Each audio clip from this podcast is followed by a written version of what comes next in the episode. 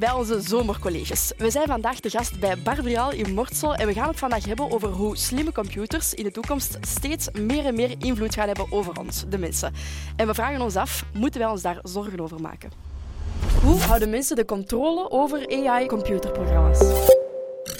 Daarover gaan we vandaag in gesprek met professor David Martens van de Universiteit Antwerpen. Welkom, David. Uh, je hebt gevraagd of dat ik een woordenboek uh, kon meenemen. Wel, het is een kookboek geworden. Ook goed, denk ik. Ja. Um, is dat een uh, computerwetenschapsmopje dat ik niet helemaal snap? Of waarom ligt hier een kookboek? We zullen er zo toch komen. Um, we gaan het eigenlijk hebben over artificiële intelligentie dus. Ja? En dat is technologie dat ons helpt om beslissingen te maken in ons leven. En voornamelijk door te leren van data. En we hebben het allemaal over ChatGPT en zo tegenwoordig, maar AI bestaat al heel lang, wordt bijvoorbeeld door de banksector al decennia gebruikt, om te beslissen of we een lening krijgen of niet. Mm Hoe doen ze dat nu? Ze hebben heel veel data van iedereen die ooit een lening heeft aangegaan in het verleden. Ze weten ook wie heeft nu die lening terugbetaald en wie niet. En dan gaan ze vragen aan computers, zoek nu eens patronen in die data die die twee groepen van elkaar onderscheiden.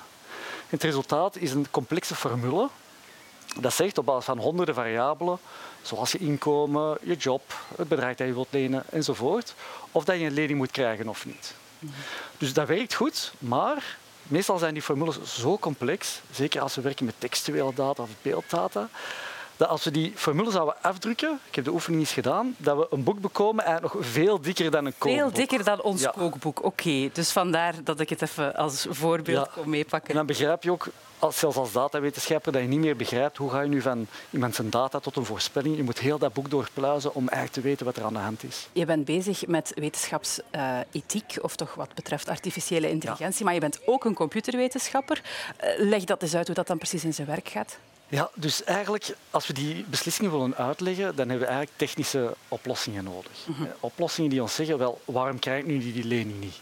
als de computer zegt, ja, computer says so, zoals in die Britse sketch, ja, daar, daar ben je niets mee.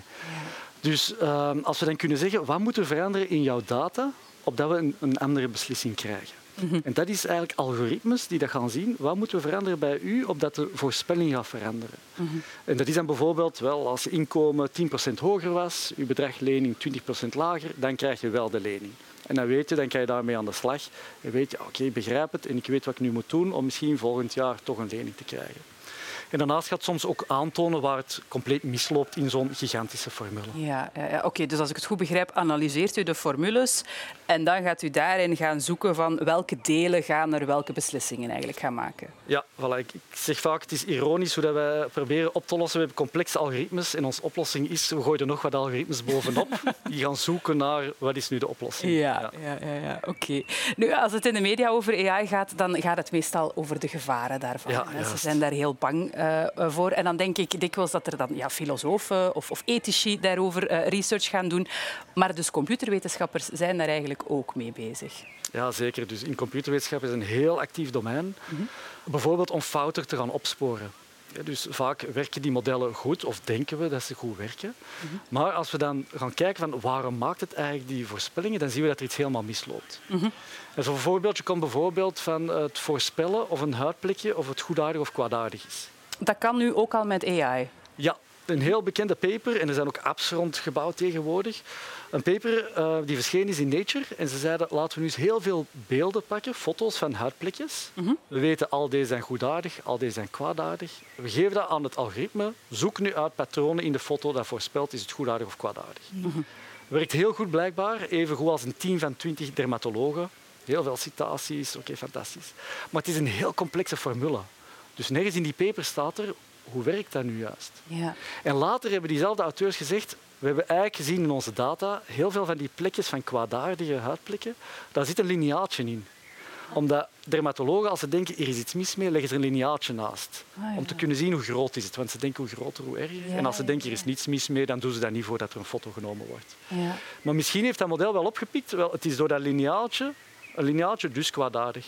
Maar in die app gaat dan nooit een lineaaltje of altijd staan. En die voorspellingen gaan simpelweg fout zijn. Mhm.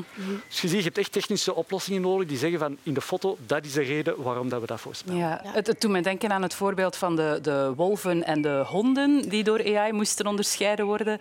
En dan zei hij altijd dat het een wolf was, omdat er sneeuw op de achtergrond was. Ja, dus exact. ook zoiets. dat voorbeeldje is eigenlijk door de auteurs verzonnen. Is het echt? Ja, dus nee. dat is, ja die hebben zelf oh, die data gemaakt. gebruikt. Ik weet het. En in mijn lessen zeg ik het voorbeeldje ook om dat aan te geven. Het is geen echt voorbeeldje. Okay. Ja. Want ik wou net zeggen, dat is een heel onschuldig voorbeeld. Wat, wat je nu net zegt over, over huidkanker, dat is natuurlijk ja. dat is iets veel gevaarlijker. Ja, absoluut. En iedere keer als er beslissingen worden genomen over ons met impact, mhm. over medisch, een job krijgen of niet, een lening krijgen of niet, mogen we niet blind gaan vertrouwen op die modellen. Het kan echt wel fout lopen. Mhm.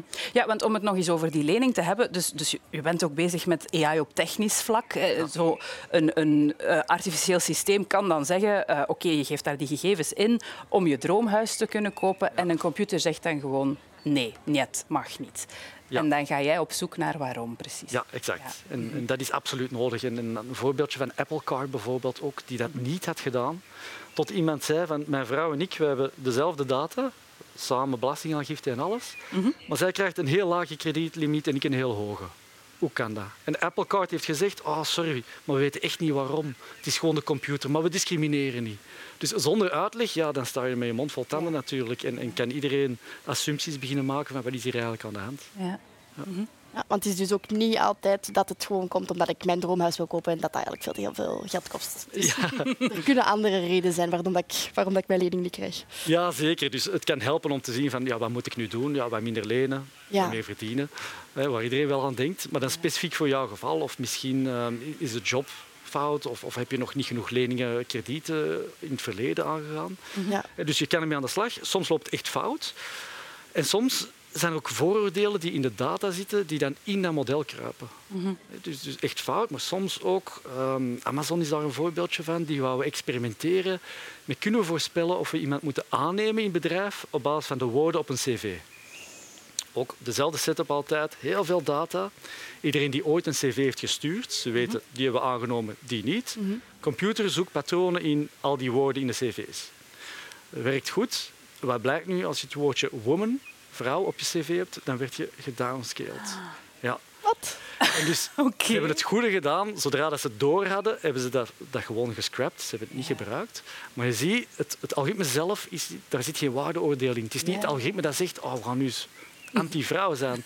Maar die data is gebiased. Dus in het verleden hadden ze blijkbaar minder vrouwen aangenomen dan mannen. En die computers leren van die data en dat kruipt daar gewoon verder in. Mm En hoe je daar precies inzicht in kan krijgen, daar zijn jullie dan mee bezig, veronderstel ik. Ja, Hoe doen jullie dat precies? Ja, dus wat wij eigenlijk specifiek hebben uitgevonden is wat wij de, de counterfactual uitleg noemen. Dus de counterfactual, wat moet er veranderen opdat je wel een goede beslissing krijgt of simpelweg een andere beslissing. Mhm. Dus met plekje, wat in, in het uh, beeld, als je dat zou wegnemen of wazig maken, dan verandert de voorspelling. Mhm. En misschien dat dan het lineaaltje wordt aangeduid, als je dit zou wegnemen, dan wordt het goedaardig. En dan weet je, hier zit de fout. Ja. Maar dus om dat stukje te vinden, dat is eigenlijk een optimalisatieprobleem. Dat is iets waar computers zelf naar zoeken, wat moet ik hier nu wegnemen, opdat de voorspelling verandert. Het is nog een AI die op de AI gaat werken dan. Voilà, en dat is explainable AI. Het is uh, een tweede AI daarbovenop. Dus daarmee is het dan opgelost. We zetten er gewoon nog een AI op en we leven allemaal happily ever after. Ja, was het maar zo simpel. Uh, dus sommige modellen zijn zo complex dat de, de technieken die nu bestaan daar, daar zelfs daar geen antwoord op vinden, omdat het zo moeilijk wordt, het, het oplossingsprobleem.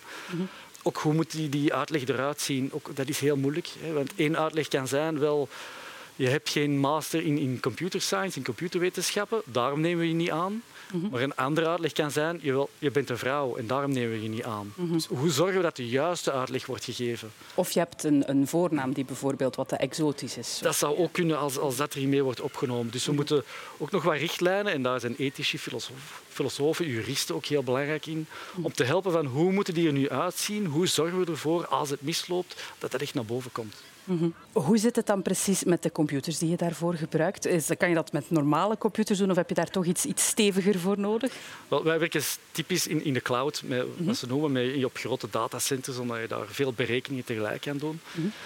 Maar we, we mikken er wel op dat je het gewoon op een computer kan doen. Okay. Dus als je bij een bank een lening vraagt, wil je niet daar een dag gaan wachten om de uitleg te krijgen waarom je geen lening hebt. Mm Dus dat moet binnen een seconde, een paar seconden, moet die uitleg komen. Dus we doen echt wel ons best dat die algoritmes snel genoeg een uitleg kunnen geven, mm omdat het simpelweg nodig is eh, in, in ons echte leven. Mhm. Dus kunnen we uiteindelijk AI gebruiken om dingen te gaan beslissen voor de mens? Uh, kunnen we dat zonder risico toepassen? We kunnen het zeker doen. En ik zeg altijd, omarm AI. Je kan er fantastische dingen mee doen. Ons leven gaat echt beter worden op, op zoveel vlakken. Uh, de maatschappij wordt efficiënter. Maar er zijn gevaren rond. Mm Gevaren rond discriminatie, gevaren dat we niet weten hoe ze werken, dat er gewoon fouten gebeuren. En er is zo'n misplaatst vertrouwen in AI. Van, het zijn computers die het doen, objectief op basis van data. Dat is dus niet zo. Mm Leren uit data, de data kan fout zijn. Soms lopen de dingen helemaal mis. Mhm. We moeten een, een gezond wantrouwen hebben goed weten van het kan mislopen en, en de zaken niet zomaar blindelings gaan implementeren. Ja, ja, ja. Dus die controlingsmechanismes die zijn echt wel super nodig. Maar de vraag is dan of ze effectief worden toegepast. Ja, exact. En, en nu hebben we Europese wetgeving dat eraan komt, de AI-act, die binnen mhm. een paar jaar dan in werking zal treden. Ja. Maar voorlopig vertrouwen we eigenlijk gewoon op die, al die bedrijven dat ze het juiste doen. Mhm. En we hebben al genoeg gezien dat die niet altijd dezelfde interesses hebben als wij allemaal. Um, die willen voornamelijk omzet halen, winst halen.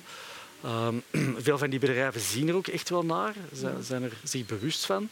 Maar dan zie je vanaf dat er een concurrentie ontstaat, zoals met die large language models, ChatGPT, zie je dat dat snel overboord wordt gegooid. En mm -hmm. we gooien het op de markt en we zien wel, als er risico's zijn, ze komen wel naar boven. Ja, ja, ja dat de prioriteiten toch verkeerd liggen op die manier. Ja, zeker. En daarom is er wetgeving simpelweg nodig. Maar wetgeving is vaak achterhaald op het moment dat het er is. Technologie gaat snel. Dus het is belangrijk dat bedrijven, maar ook wij allemaal er bewust zijn van de gevaren en, en daar toch twee keer over nadenken. Mhm. Oké. We moeten vooral nog die menselijke controle erbij houden. Computers kunnen ons helpen, maar we moeten ons eigen menselijke gezonde verstand gebruiken. Dat neem ik vooral mee. Dank je wel, professor David Martens. Met plezier. Ja, we zijn er nog lang niet over uitgepraat. Ik heb er dan ook een playlist over gemaakt met allemaal AI-video's. We gaan daar de, ja, de toekomstige AI-video's ook nog insmijten. Wil je dan nou, ja, nog meer informatie, dan kan je altijd terecht bij de Vlaamse AI Academie. Dat is op www.faya.be. Veel plezier daar en tot de volgende.